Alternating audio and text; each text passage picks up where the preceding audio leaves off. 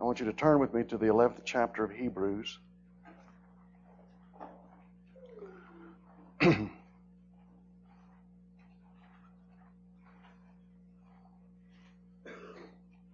Hebrews 11, beginning at verse 1.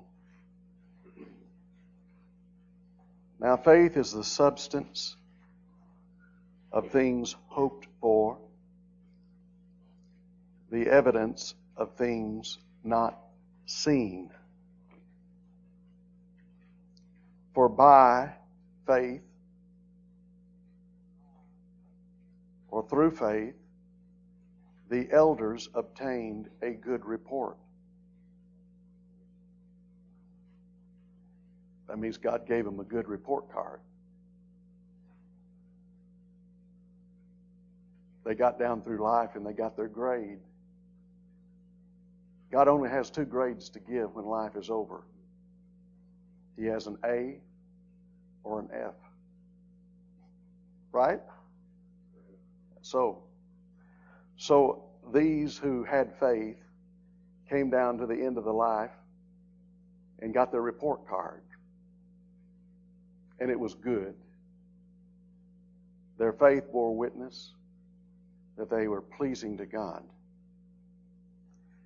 Through faith, we understand that the worlds were framed by the Word of God, so that the things which are seen were not made of things which do appear. Now, what that simply says is it is your faith that allows you to believe in creation. That everything that exists did formerly not exist but was brought into existence by the spoken word of God. You believe that? You would stake your life on it. You are resting your life on that. You believe that. See, to believe in Jesus is to believe in the Father as well and everything about the Father. When you there's not any conglomerate, there's not any part of God or His truth that you can take and say, well, I'll take this part and I'll not take this part. You take you take the whole package. You take all that God is and all that God has done when you take any of God. When you take any of Christ, you don't just take Christ. Some people say, well, we'll, we'll take God the Father, we'll take God the Creator, but we will not take Christ the Son. You don't take Christ the Son without taking Christ, God the Father. You've got to have God the Father if you get the God, God the Son. And you can't have God the Son without God the Father. You get the whole Trinity. If you get one, you get all. Right? So this is true. We believe through faith, we believe in creation. Now look at verse 4.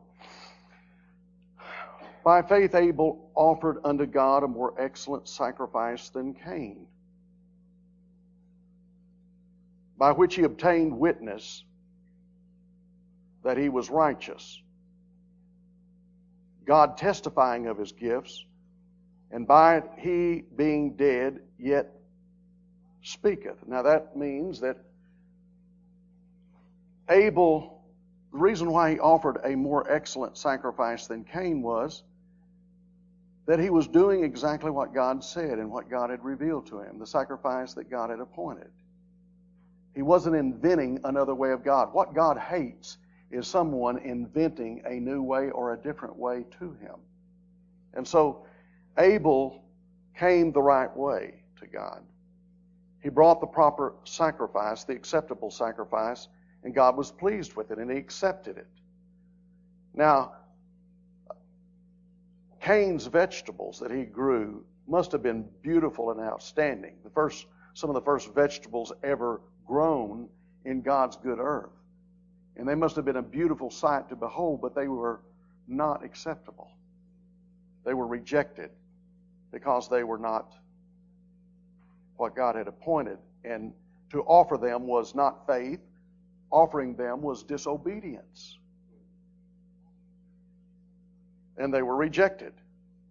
Disobedience is rejected. When you don't do what God says, you're rejected.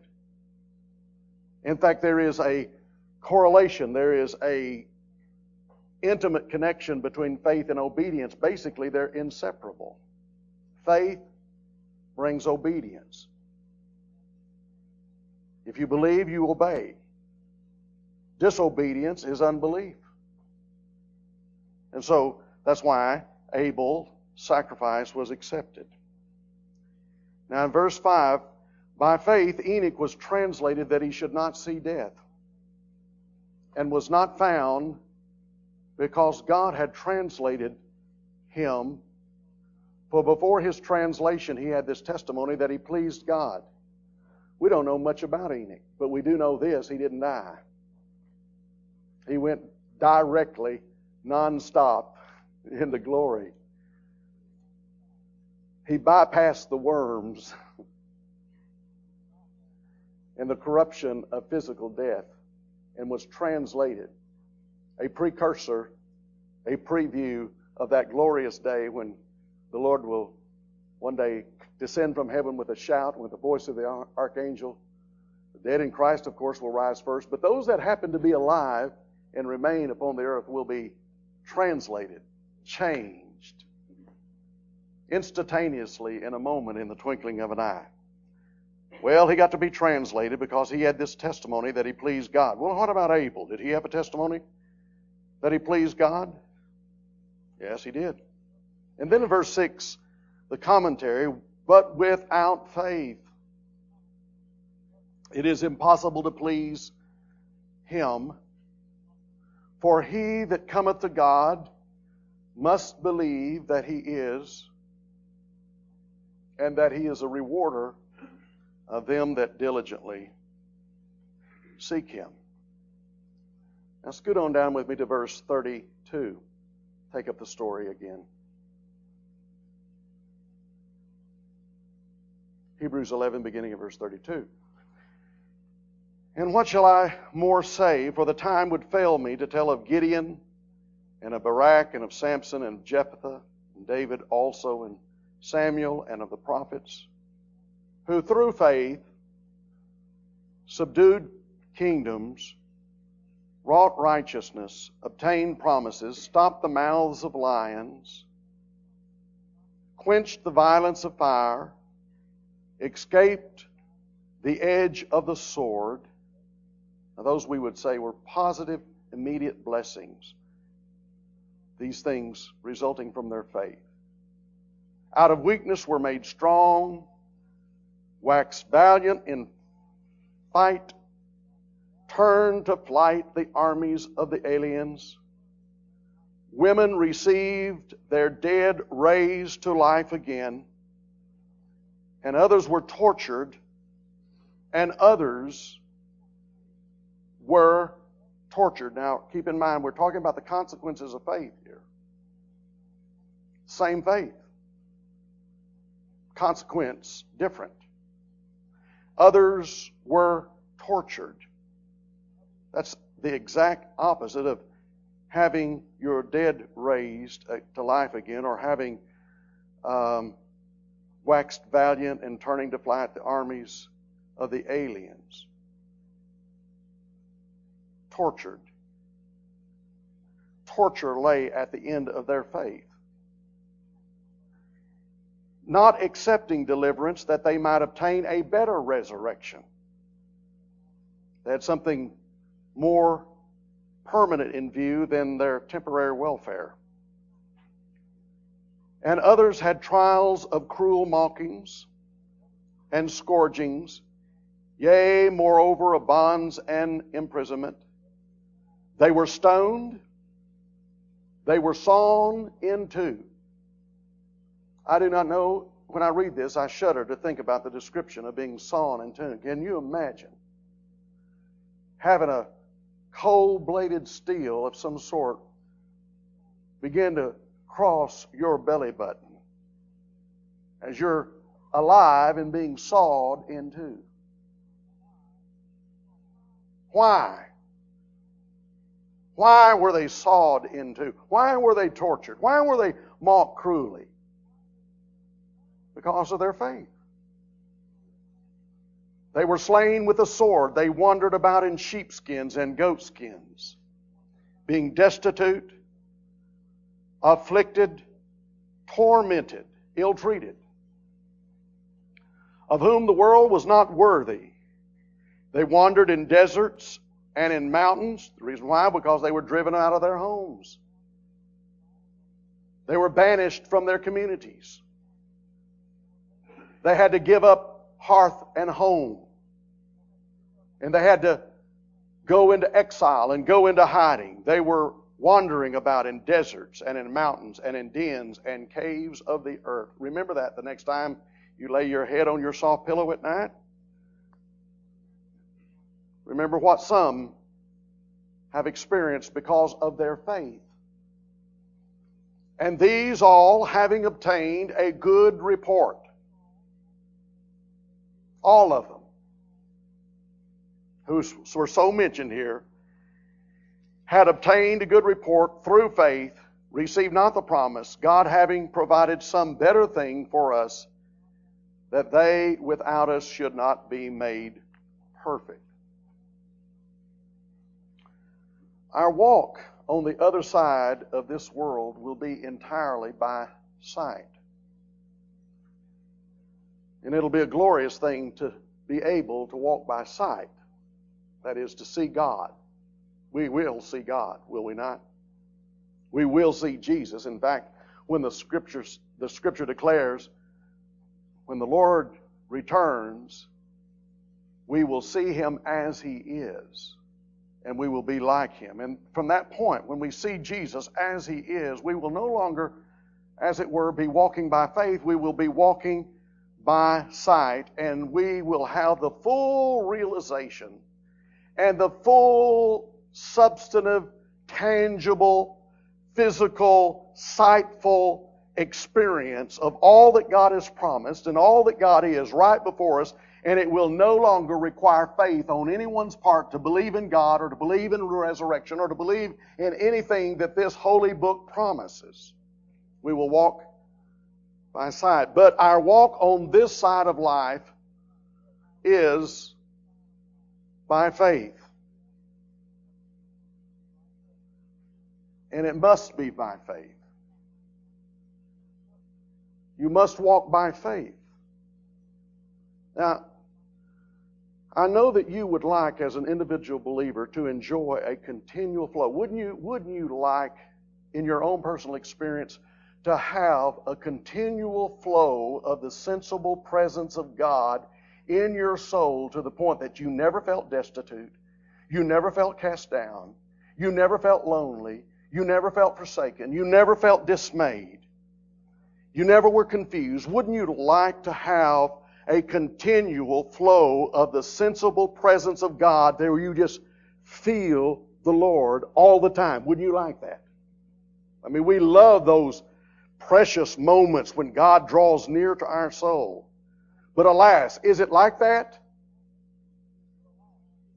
Are not you often cast down? Often do you not feel in your own personal experience, Lord, where are you? You reflect the words of the psalmist that says, Why art thou cast down, O my soul? Why art thou disquieted within me? So you go through times in which you're desolate and your soul is dry. And you cry out, Oh, you need a reviving and a touch from the Lord.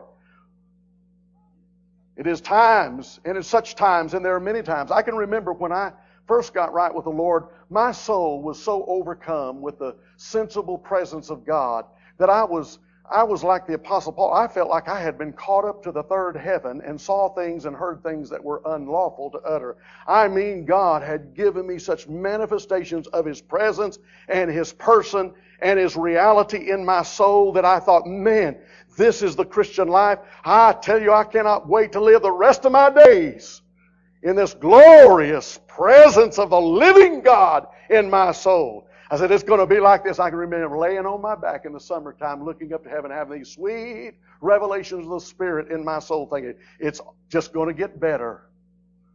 Boy, was I in for an experience. It wasn't long. It wasn't long after I began to walk with the Lord, and I had such precious manifestations of His sensible presence in my life. It wasn't long that I seemed to sense that the Lord had departed. And I was cast into this terrible, terrible degree of temptation and terrible degree of, of, and I didn't understand at the time the work of demons and the work of the enemy to much extent. I was just a babe in Christ, but I began to experience tremendous, even when I was in the worship service and I would be singing the presence of God, I would begin to experience some of the most confusing and bewildering things running through my own soul when I was there in the presence of the Lord with His people. And I was hearing the Word of God and I desired to worship God and I thought these thoughts that must be flooding into my mind, I, I, where are they coming from? Why are they there? I begin to have such unusual and such wicked things crossed my mind while I was there in the worship service of God, that things that I have never even thought about before when I was in my lost estate. Beloved, is it not when we're under trial in our souls and when the, we have no sensible comforts of God's Holy Spirit moving within our being that we must walk by faith and not by sight? If we go on in a period like that, if you go on with the Lord, if you continue on with the Lord, it cannot be by feeling, can it? It must be by faith. We like to see in our lives some tangible evidence of the success of our witness. You many some of you parents have been witnessing to your children and you haven't seen much success. Some of you have been witnessing to people at work and you haven't seen much success. And we some of us have been witnessing in our churches and we haven't seen much success. We would like to see some tangible manifestations of the blessing of God on our preaching and our witness. But it seems that we go on from week to week and from month to month, and some, in some cases, even from year to year, with little results. We see no no tangible progress. We don't see any blessing upon our witness or our testimony to our family or our friends. Is it not in such times that we must continue, if we are going to continue on, if we are going to go on, must it not be by faith?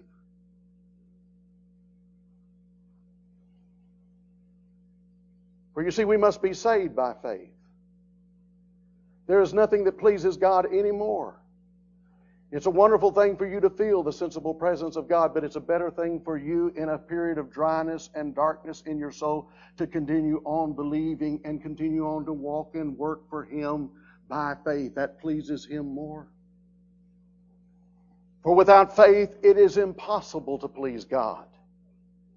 And when you are exercising faith, though you do not feel exactly right, though you do not see the desired results, though you do not enjoy some of the comforts that you have known in the past. It as it is by faith that you continued on. So our walk on this side of life is by faith, not by sight. But let me tell you, faith does have eyes, does it not?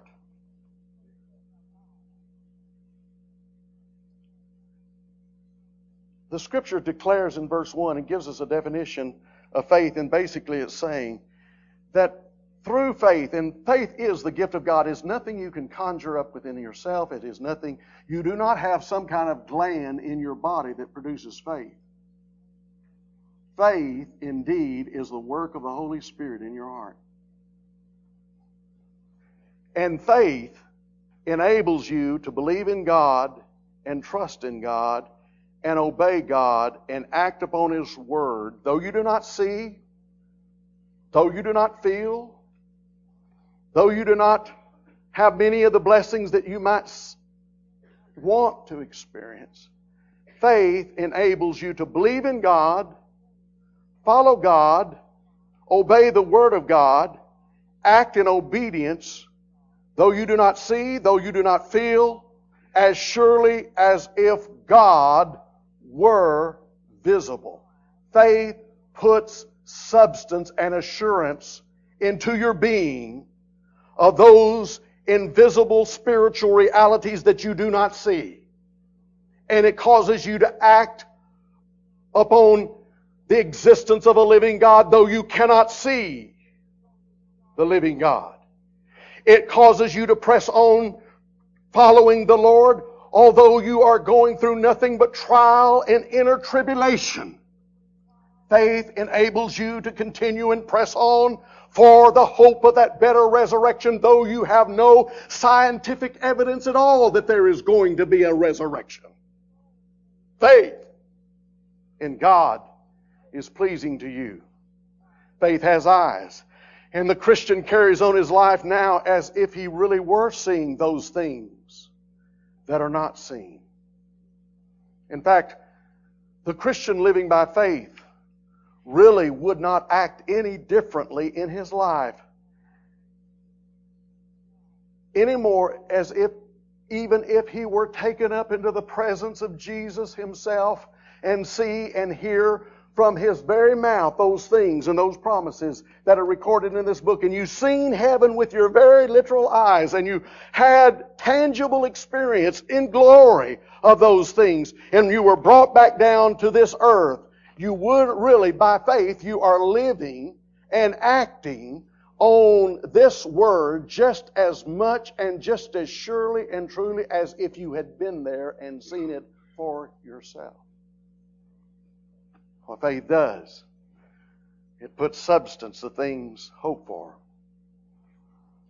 You know, what gives your faith value is the object of your faith and not your faith itself.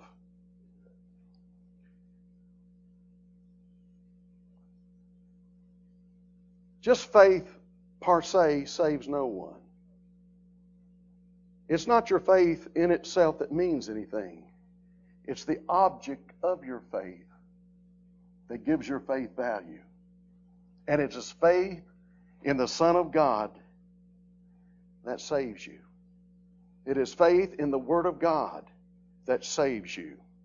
And that's why even weak faith, little faith, will save you. It is not the strength of your faith, it's the object of your faith. I like that illustration, Charles, you used down in Bentley this time concerning the bridges. Strong, really, it is true, strong confidence in a rotten bridge will get you killed. In our part of the country, we have some beautiful trout streams.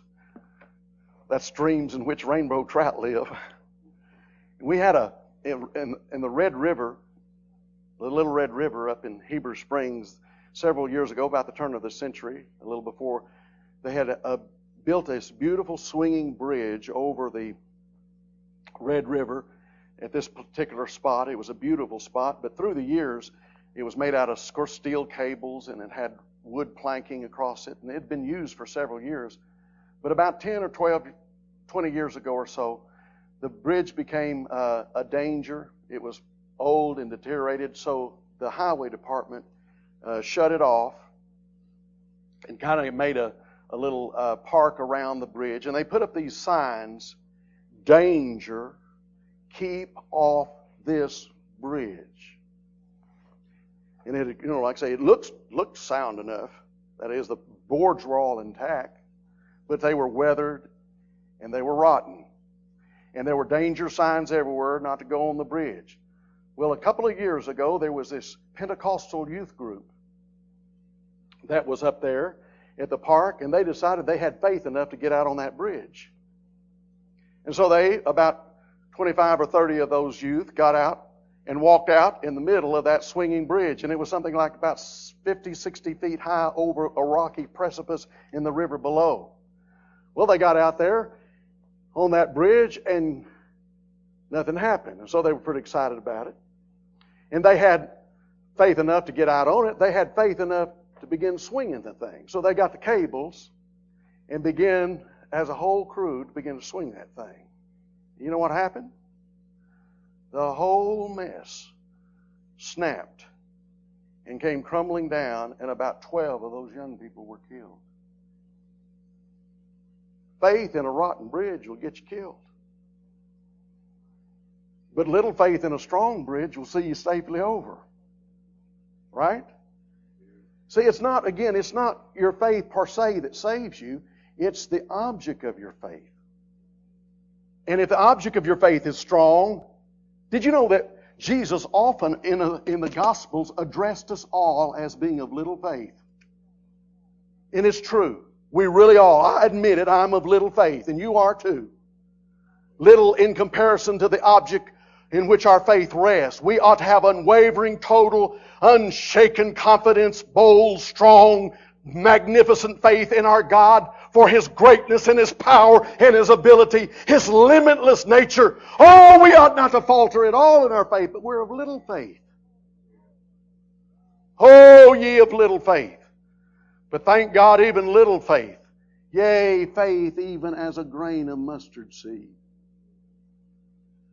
will enable you to walk into heaven and see God. So faith has eyes, but also faith has consequences. Did you notice it in the scripture? Let me ask you the question here. How come Abel's faith led to his death? Did you notice that? By the hands of an envious and outraged brother. While in the very next verse, Enoch's faith in God led him to missing death altogether. You see that? Did you notice it? Because of Abel's faith, it got him killed. Murdered. His young life cut short. That was the result of his faith. That was the in, that is the immediate end result, the immediate end result, not the final end result.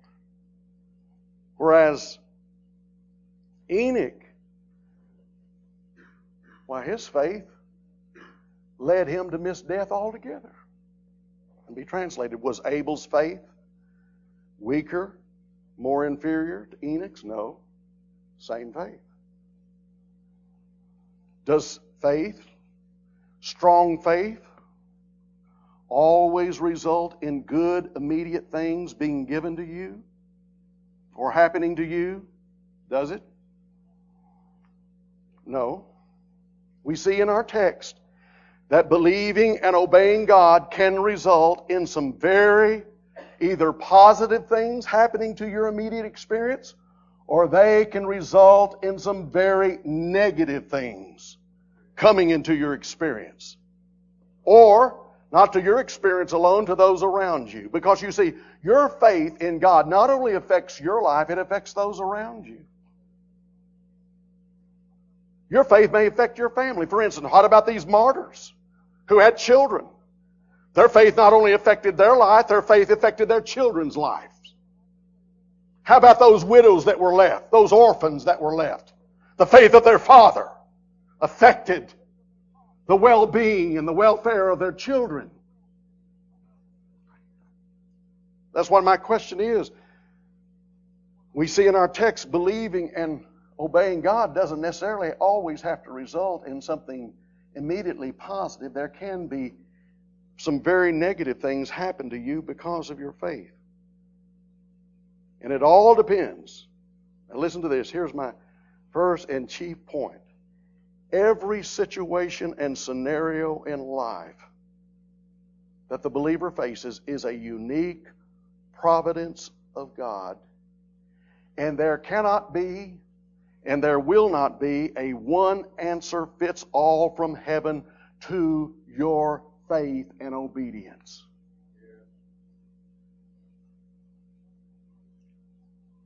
In one situation, in one scenario of life, faith, obedience should result, should result in an immediate negative outcome.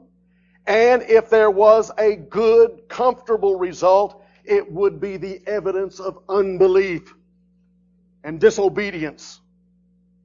In another scenario and situation, the exercise of faith should result in some very positive outcomes and blessings.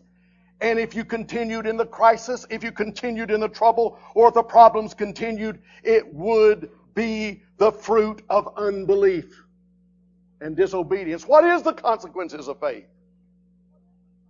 God is showing us in this passage that a faith report card A faith. Good report faith. The same faith. The outcome can be completely different at times. All of these people in Hebrews 11 had the same faith, the same manifest approval of God, and yet their experience of the consequences of that faith and approval of God was in that situation diametrically different. Let me give you a summary, and I don't want to read all the chapter, but here's a summary. Abel, as I mentioned, got to die as a result of his obedience. Enoch's obedience and faith led to his translation and missing death. Noah's faith resulted in getting to save his family and take them with him. Abraham's faith enabled him to leave his family behind. When Abraham had a son by Sarah, it was the manifestation and the evidence of faith. When Abraham had a son by Hagar, it was the result of disobedience and unbelief. By faith, at one time in his life, Abraham got to have his own baby boy.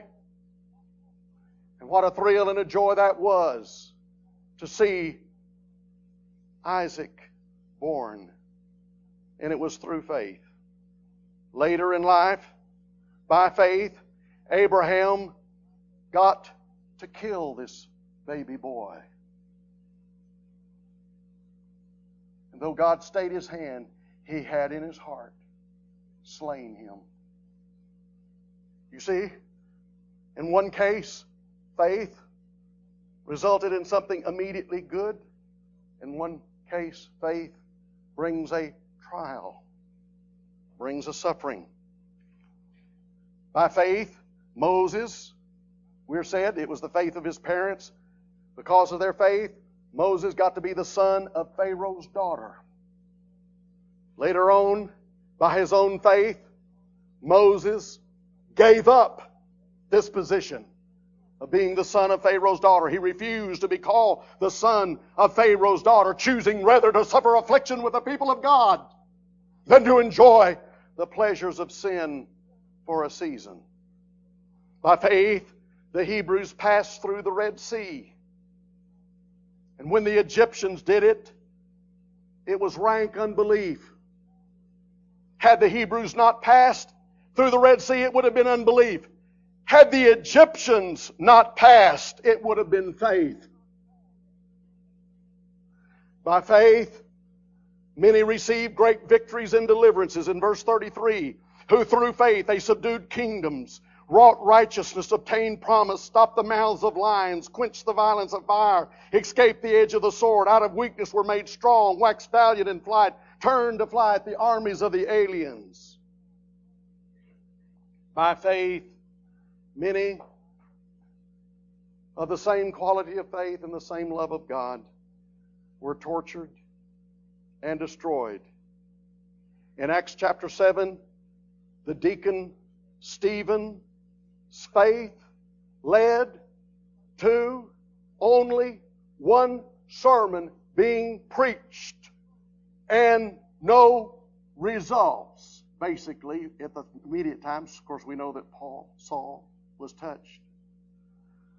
But you might say, Oh, by faith, I'm going to have a great and successful ministry. Look at Stephen. His faith, preaching the Word of God, led to his stoning. In chapter 8, Philip, the deacon's faith, led him to great evangelical success and great usefulness. In Acts chapter 12, James the apostle gets to be killed with the sword because of his faith. Peter, who is locked up in prison awaiting the same outcome, gets to be miraculously delivered because of faith. On one hand, faith can make you an A student. On the other hand, faith can result in an F in a particular class. In one case, faith will bring healing to the body. In another case, faith is followed by sickness and death. On one hand, a Christian can experience a tremendous blessing of joy and full of glory because of his faith. And on the other hand, a Christian can experience unutterable misery and sorrow and disappointment because of his faith. You see it all the time, do you not? The consequences of faith are not universally the same. I thought about this. I don't believe that the truth is receiving equal time on the evangelical airways of our day. Do you? We have all these preachers coming in saying something good is going to happen. Yeah, I remember Oral Roberts had begun his ministry with that. Something good is going to happen to you today. I need to get me a television ministry. Come on with the air. Something bad is going to happen to you today because of your faith. We got these guys saying, believe God for your healing. I want to come on the air. I said, come on, let's believe God for your sickness. Wouldn't that be as biblical? How about it? Let's believe God for your miracle. Let's come on. Let's believe God for your misery.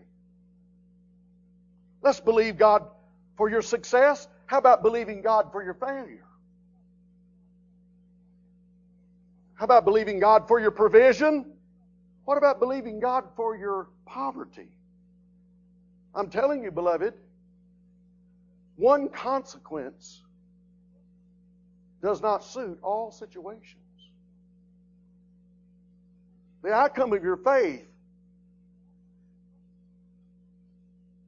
does not always result in the same consequence. Now, you might say, well, is God arbitrary? Is he a respecter of person? Is he fickle? Is he unpredictable? Why does he give one saint a good immediate blessing for his faith while rewarding another saint with the same faith and obedience? Pain, loss, suffering, problems, trials. Now, you hear me? You tune in here? What determines the kind of response we get from God because of our faith in certain situations is not what best suits us and our feelings, but what best glorifies God and confirms His truth to the world. And in some situations, if you were to get by well because of your faith, it, your the truth would not be confirmed to the world, and God would not be best glorified.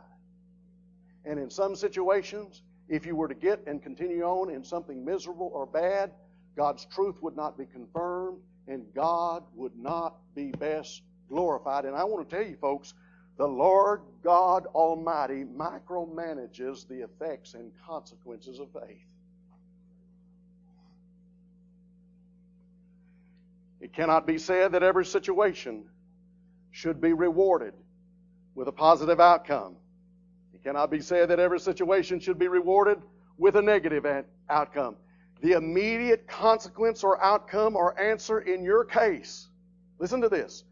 The immediate consequence or outcome or answer in your situation is not the test of whether you have faith or whether you are pleasing to God what you're experiencing. You say, many times we, we sometimes heap guilt upon ourselves because the situation we in are not what another brother. We see another brother that, for instance, we see in a family and their children are all obedient they're walking with God and, and we think, what am I doing wrong? My children don't know the Lord. My children are not following God. I must not be pleasing to the Lord. The Lord must have something against me. You ever felt that?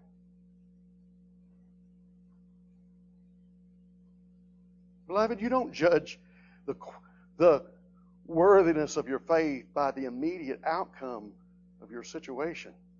In some cases, life, healing, deliverance, help, relief, positive things are exactly what will bring the greatest glory to God and will be the best confirmation of His truth.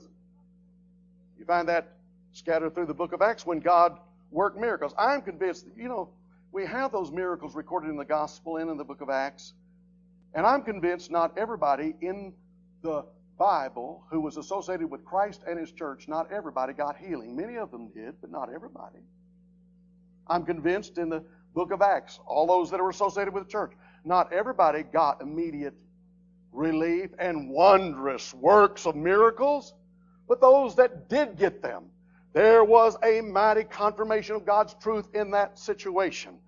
In one case, relief and comfort and deliverance and help and escape from trouble would be the very things that dishonor God and bring reproach upon His truth. That's what Hebrews 11:35 points out. Listen to it. And others were tortured, not accepting deliverance. What does that mean? That means that had a good outcome come to them in their situation, God would have been dishonored. They were in situations that had they denied the Lord and denied their faith or compromised what they knew to be true, had they been that they were in a pressure situation, that pressure was put upon them to deny the Lord, to deny the faith, to deny what they knew to be true, and they could have walked. They could have gone free. They could come home to welcoming warm arms. But had they come home to their joyous children and their appreciative wife, they would have dishonored God and grieved the Spirit, having compromised and denied the faith. So, what did they do? They stood firm and they said, I'll take it. They were tortured, not accepting deliverance. Beloved, get this point. Pleasing God and obeying God in any situation is your appointed duty, and it ought to be your goal. And your goal is not to look for any particular immediate outcome or temporary miracle. The main purpose of your faith is to trust God, to believe in God, and to obey God, and not to expect any particular immediate blessing. I have read the book of Daniel several times, and I'm convinced that there's no evidence that I can see that, that Shadrach and Meshach and Abednego, when they went in, were cast into the fiery furnace. I don't know, I don't think that they had absolute confidence that God was going to step in there and deliver them. Do you remember what they told Nebuchadnezzar? They said, in essence, he, he, he, gave them a chance to renege and to compromise and let them walk if they would just bow. And they said, We're not careful to answer thee, O king, about this matter. The God whom we serve is able to deliver us from you and this burning fiery furnace. He's able. But if not, even if he doesn't, he's still God. See, what happens to us doesn't. We're not the only representatives of God in this world. God's able. He can, but He didn't have to. We're not going to bow. We're going to believe. Now, God did step in, didn't He? I think the same thing's no doubt true of Daniel when he faced the lions den. I don't think he really knew he was getting old and elderly. He knew God could, of course, had complete confidence that God was able. The king didn't necessarily have that confidence, but he said, he hoped, he said, God, may the God whom you serve deliver you from the lions. But he went in in faith. What my point is this, beloved, the main purpose of your faith is to please God and obey Him. Not looking for any particular immediate this or that. In fact, faith results in a good report. And a good report and pleasing God is something separate from the results. Our main goal in this world is not getting this or that, rather, honoring God, staying firm with God, continuing to trust God, and obtaining, when this life is over, a good report. Beloved, let me tell you what best glorifies God is not always for us to know or say. I'm sure that many of us wouldn't have walked or be walking now in the path that has been appointed to us because it's hard. It's not what we, it's not easy on the flesh. It's difficult. It's pressure. It hurts. It causes you to suffer. You'd have relief. You'd have escape. You'd have it different. But if you had it different, it wouldn't best glorify God. It wouldn't best confirm His truth. It wouldn't best show that the hand that presses you down is also the hand that is sustaining you and holding you up in the midst of the furnace, in the midst of the tribulation. A suffering soul who continues in faith and obedience while being sent bitter disappointments may very well be more glorifying to God than other brethren who are seeing a miraculous deliverance in that particular area. But one thing about the man of faith, whether the outcome is beneficial or immediately pleasing, or whether the outcome is suffering and hard, the true believer knows that God is God either way it goes. Did you hear the good news over the airways this morning? They found seven of the soldiers that had been prisoners. Wouldn't thought anything more about killing them than eating a, a piece of goat. God's hand was there. The outcome. Well, I heard a man's testimony this morning. He said, My faith has been strengthened because my son is coming home. What about that father whose son is not coming home that had a bullet put through his skull? What about him? Can his faith be strengthened as well?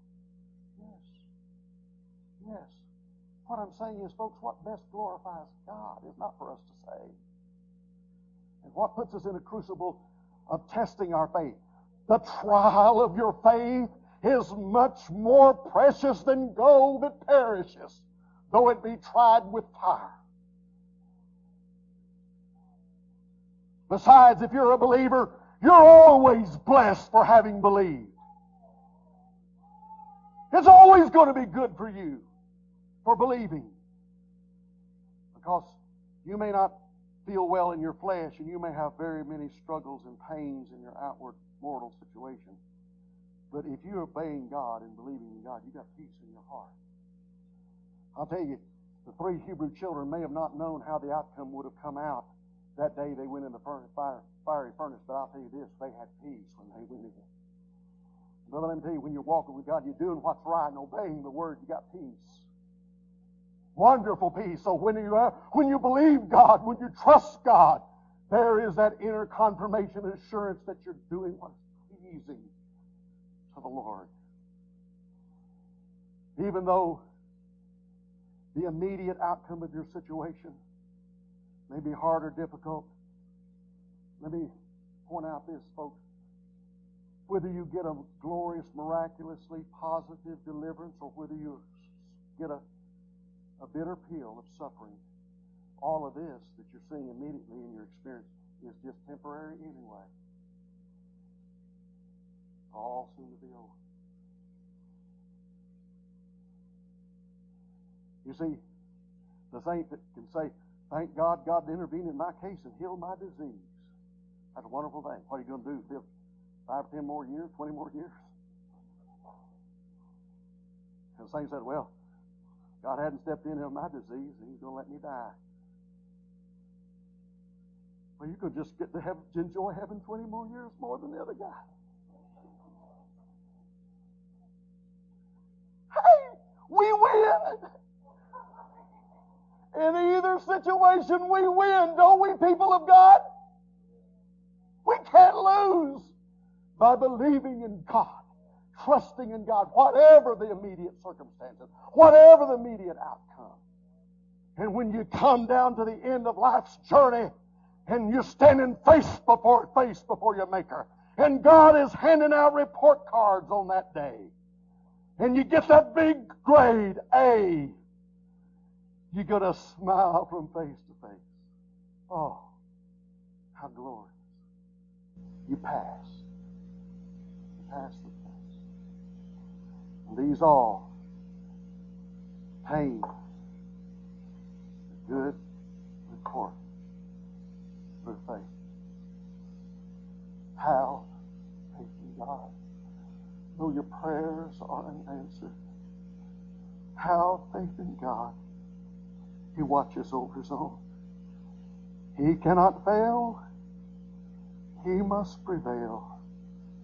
Have faith in God. Have faith in God. Let's pray.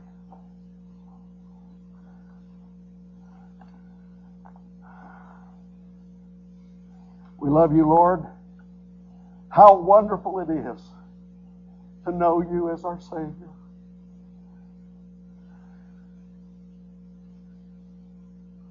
We would like, Lord, you to introduce yourself to those in our midst that don't know you. Show them how sweet and precious and dear you are. Show them, dear Lord, that you make life worth living and physical death worth dying. Knowing, dear Father, that we have a better resurrection ahead. Bless this church. Bless these dear elders. Bless the saints. Continue to minister to them. Continue to be with them, whatever the immediate future holds. You said in your word, and we rest our hope in it, that you will never leave us nor forsake us. We found it to be true, Lord. So faithful are you. We love you for it. We love you because you first loved us. And dismiss us this day in your tender care. And may we go out into this lost, dying, unbelieving world being good salt and good light to bear testimony of your great grace. In Jesus' name we pray. Amen.